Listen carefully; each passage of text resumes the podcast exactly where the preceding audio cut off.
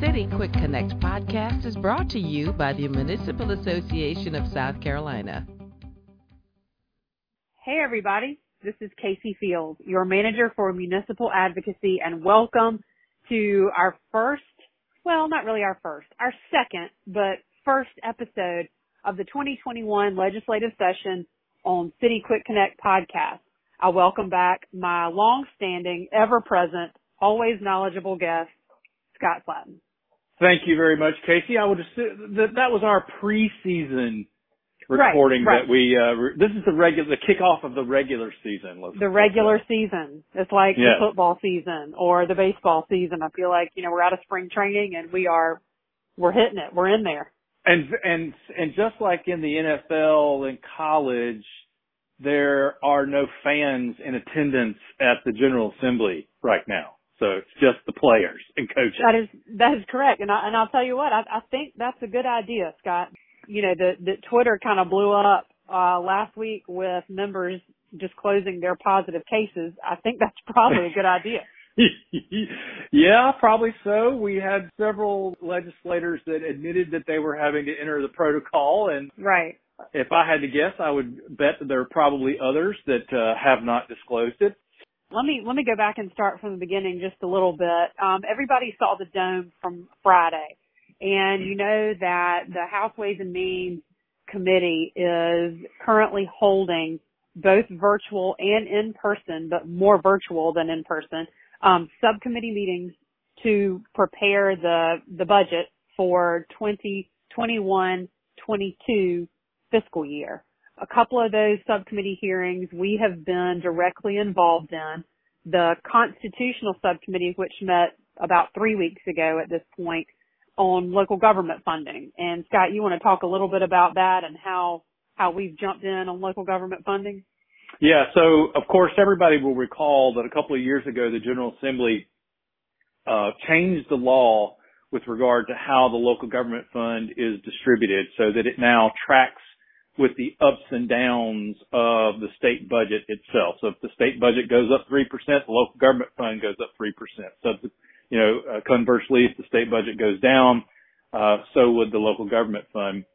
And so, of course, the, the first year that the law was in place, which was last fiscal year, last year. Right, right. It was Uh, passed in 2019, so the first time. Right, Right. And so, but because of COVID and the fact that the General Assembly did not pass a fiscal year 21 budget, then the local government fund was frozen at the fiscal year 20 level. Uh, Right. so it didn't go up or down. In testimony, Joni Nickel, uh, on our staff, who's one of our new lobbyists, she uh, testified remotely that Right. uh, the municipal association and cities and towns support the uh, funding of the local government fund according to the the law, and uh, the county association, of course, had the same sentiment. And uh, Representative Bruce Bannister from Greenville, who was the chairman of the Con- constitutional subcommittee, said that the General Assembly, and he was quite clear and adamant about this, that the General Assembly was dedicated to funding the local government fund according to the uh, according to the law, uh, the, the law Right. as it was as it was changed a few years ago, and that he and of course while we we expressed Joni expressed our understanding and appreciation for the difficulty that the General Assembly is going to face with regard to the budget. Representative Bannister acknowledged that and said he appreciated it, but reiterated again that uh, it is their intent to fund it according to the law. So right, um, right. we all, you know, as as we understand right now, the General Assembly, the, the budget has a little bit of a surplus. Uh, I don't see that the local government fund will backtrack. It, at the at, at worst, I would expect it to probably stay where it is, but we'll just have to see what happens after it gets uh, out of Ways and Means onto the House floor, and then of course over to the Senate. Right, right. And we're a long way away. This is just Yes. very, very much the beginning. So That's right. um, we got a long way to go with that, but we're hopeful, I would say. Um, and we've started off on the right track and been, you know, very assertive and aggressive in our ask and to make sure that they understand that we're following, we agreed to the law, we expect them to follow it. So, Absolutely. Yeah. um, and then also Erica, our another new lobbyist that we have on staff, she is following the healthcare, the Ways and Means House Ways and Means Healthcare Subcommittee because of the naloxone issue. Um, one of our advocacy initiatives, as brought up by the city of Myrtle Beach, is expanding the availability of naloxone or the brand name Narcan for as an opioid antidote to be available for first responders. And Erica sent a letter and has been in touch with DAODAS. Um, yeah. Erica sent a letter. You want to talk a little bit about that? Like she sent a letter to the subcommittee offering support. Yeah. So DAODAS is the state agency that is tasked with trying to reduce dependency on alcohol, drugs, any other kind of stimulants, I suppose. And so through that office, the naloxone is being made available to first responders. And the city of Myrtle Beach pointed out that some cities, particularly full-time medically licensed fire departments, are having to pay for doses of naloxone, whereas unlicensed uh, un, uh, and, and, mostly non full-time fire departments are receiving naloxone doses for free. Mm-hmm. So that's a, a disparity that we have set about trying to remedy.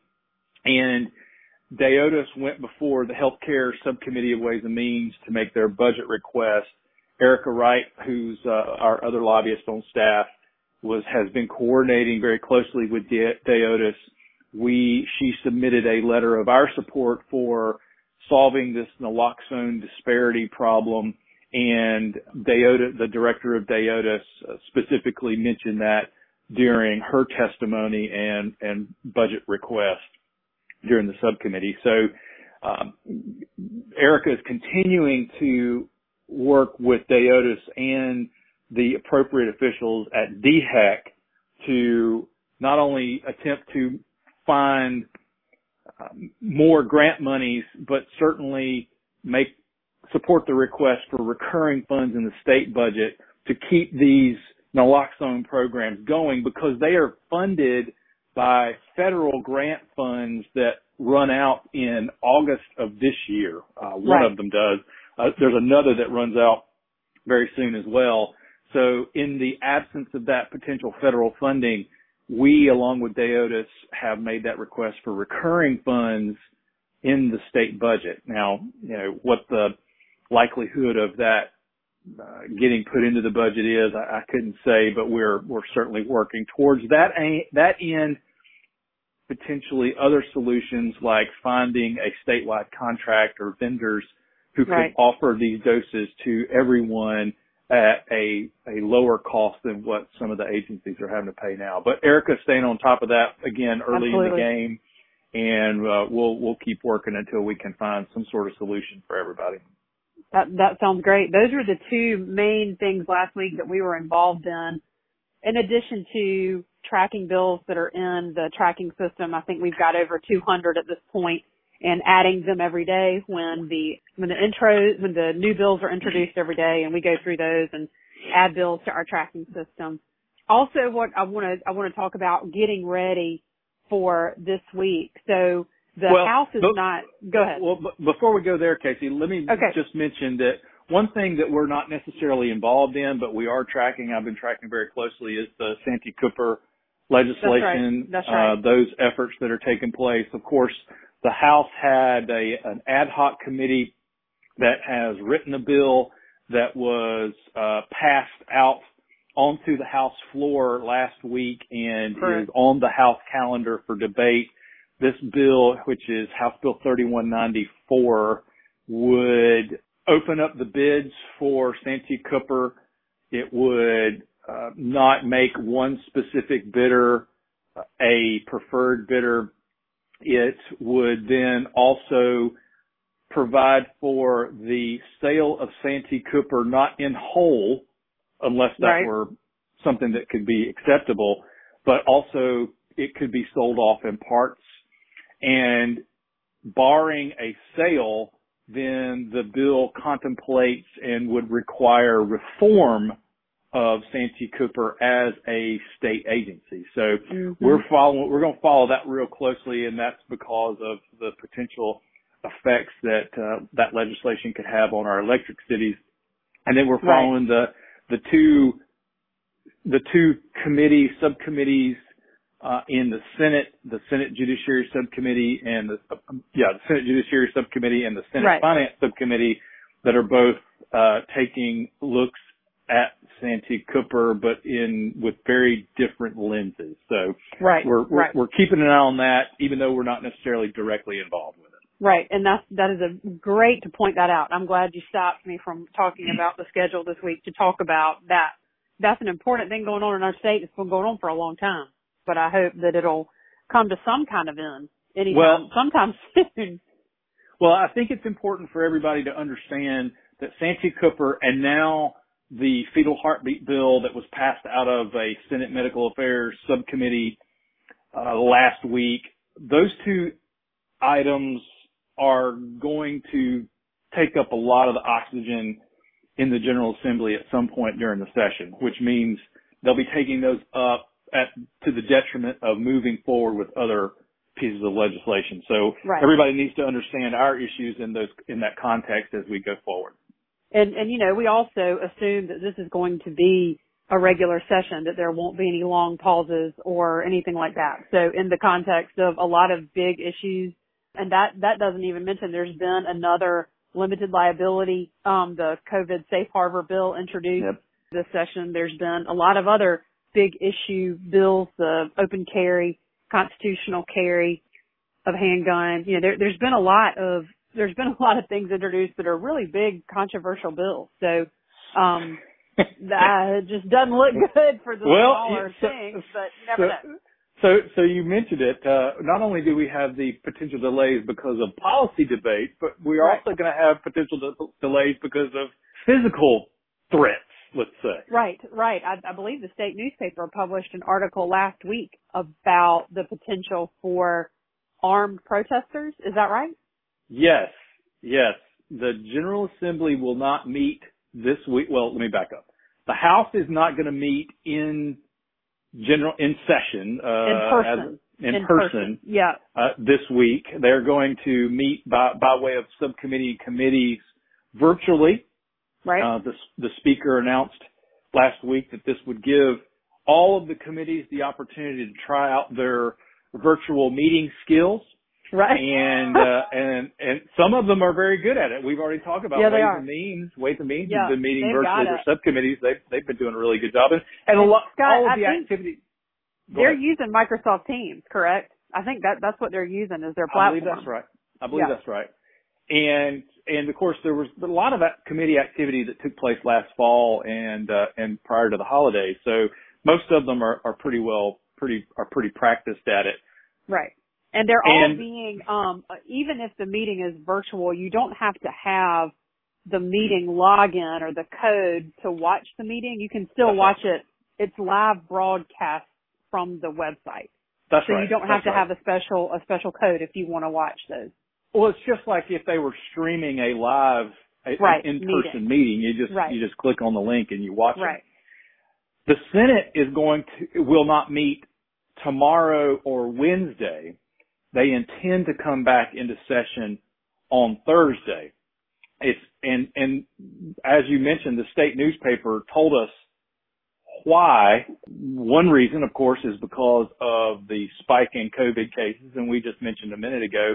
Although this wasn't the reason that that the speaker and uh, President Harvey Peeler cited, it, you know, the COVID cases in the chambers, in the bodies are are you know being disclosed.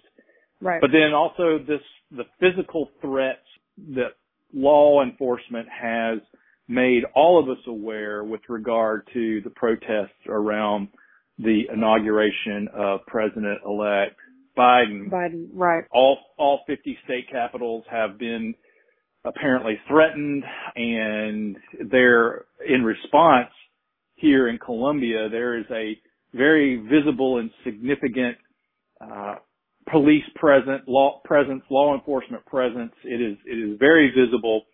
The State House campus, I have no doubt, would be quite secure and very safe. But the the blocks surrounding the campus, like ours at the municipal association, we're a block and a half from the State House campus, we will not be uh, going into our office this week because of the potential for physical threats downtown. Our Right. buildings, our building's going to be locked down. Of course, we've been working on a, a hybrid schedule off and on. We've, and, and here lately because of the numbers of COVID cases have been going on, going up, we've been working on, uh, only in person at the office on an as needed basis. Right. So we, we haven't been coming in a whole lot anyway, but because of this physical threat, we are not going to be in the office, any of us, unless it is absolutely necessary. And even then, it's going to be limited access in terms of security features because of this. Uh, and, and, you know, the, everybody we've read, we've read in the newspapers and seen in the media that the, the threat is going to be ongoing, uh, yesterday, of course, today, tomorrow, Wednesday, and who knows how long after. We'll just, after what happened week before last at the, at the U.S. Capitol, Right. you just, you just don't know at this point. So Right. it's better, better that we stay away from and, and stay safer than, uh, go in and, and try and run that gauntlet to, to try and conduct the state's business. Safe and sorry. Yes. Yes. Um, is there anything else we need to share? I, I do want to um, just remind everybody about from the dome to your home. It's going to give you all the information. We've got hometown legislative week coming up in a couple of weeks with all of our online content that we've been working on for a while now.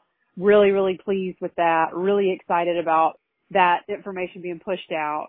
We've got the City Quick Connect podcast, which you're listening to now, all four of you. I want to shout out again Captain Roy for always being one of our dedicated listeners. Uh, we honestly should get t-shirts made or hats or something. You know, Dan Patrick has a lot of merch. I don't know why we can't have the merch. Yeah, and I listen to a, uh, a racing podcast called Door Bumper Clear, and they they What? give out Look here. they Why give out t- we, uh, t-shirts. Scott, we need a, we need, we need a, like a subsidiary title of this podcast. It's like, so City, City Quick Connect podcast presents. Like they're our main sponsor, you know, like they're the one that's wrapping our, our car. But then we've got Yeah. like Double Bubble, we've got like, you know, Yeah. we've got Exxon, we've got some other sponsors that aren't necessarily wrapping the car. Anyway, back to your podcast. Yeah, a friend of mine uh, put he put he tweeted something the other night, or no, he Instagrammed something the other night and hashtagged and added a whole bunch of uh, local businesses. And uh, somebody commented, "Hey, it looks sounds like you're a, a NASCAR driver there because you're mentioning mentioning all your sponsors, which Right. which we need to we need to get we need to get some We sponsors. need, listen, I gotta get some sponsors. All right, well, So with, with regard to Hometown Legislative Action Week, you can go to www.masc.sc, type in the keyword HLAD, H-L-A-D, and you can go there and sign up to receive the content pieces directly into your email box the week of Hometown Legislative Action Week, which of course is starts on Monday, February the first. So that way you don't have to come to the website. You can you can act you can get it directly in your in your box, your email box. So if you didn't want to take those extra couple of clicks, come in and register, and it's free. That doesn't cost anything. Uh, Right. Just a little, just a few minutes of your time to watch those videos and uh, hopefully get a little bit of uh, help in your advocacy efforts with legislators. Everybody, I want to just reiterate what we've been talking about for what seems like 10 years, but it's not even been one year. Make sure to wear your mask. Don't gather in huge groups. Socially distance from others. Um, if you're in the community, DHEC, you know, not requires, but certainly urges you to get tested monthly. Wash your hands after you've been anywhere or use, um, the hand sanitizer. Uh, that seems to be widely available right now. Stay home if you're sick. What am I missing, Scott? I feel like I've been think- saying this forever. I think that's pretty much it. Order lots of takeout. Get takeout. if you're over 70 or a first responder or a hospital employee, get your vaccine. And in no part do I have any, uh, there's, Pfizer is not a sponsor of this podcast or Moderna. I just read, I'm ready for the kids to get back to school and for, you know, everybody's parents and grandparents to be safe. You know, Pfizer has sponsored, I think, uh, Jack Roush's number six car in the past. I think that's right. I may be, maybe mixing that up, but they've been a sponsor in racing for a long time. We need to, need to get their, Well, them on our listen. quarter panels there. After we get done today, I'm picking up the telephone. I'm gonna have somebody sponsor something, and I don't know what it's gonna be about. What, what's the company that Greg Habib works for, the mayor of Goose Creek? Uh, oh yeah, yeah, yeah. It's like a recycling company or some I something. can't You know, we could put that on the if on the side of our car. anyone could get us a sponsor, it would be Mayor Habib. Yeah, that's right. That's right. Thanks everybody for listening this week. Take care of yourself and take care of others, and we'll talk to you next week. The City Quick Connect podcast is one of several ways the Municipal Association keeps you informed of the opportunities and issues impacting South Carolina cities and towns. Learn more at www.masc.sc and stay up to date with the association's latest happenings on Facebook, Twitter, and Instagram.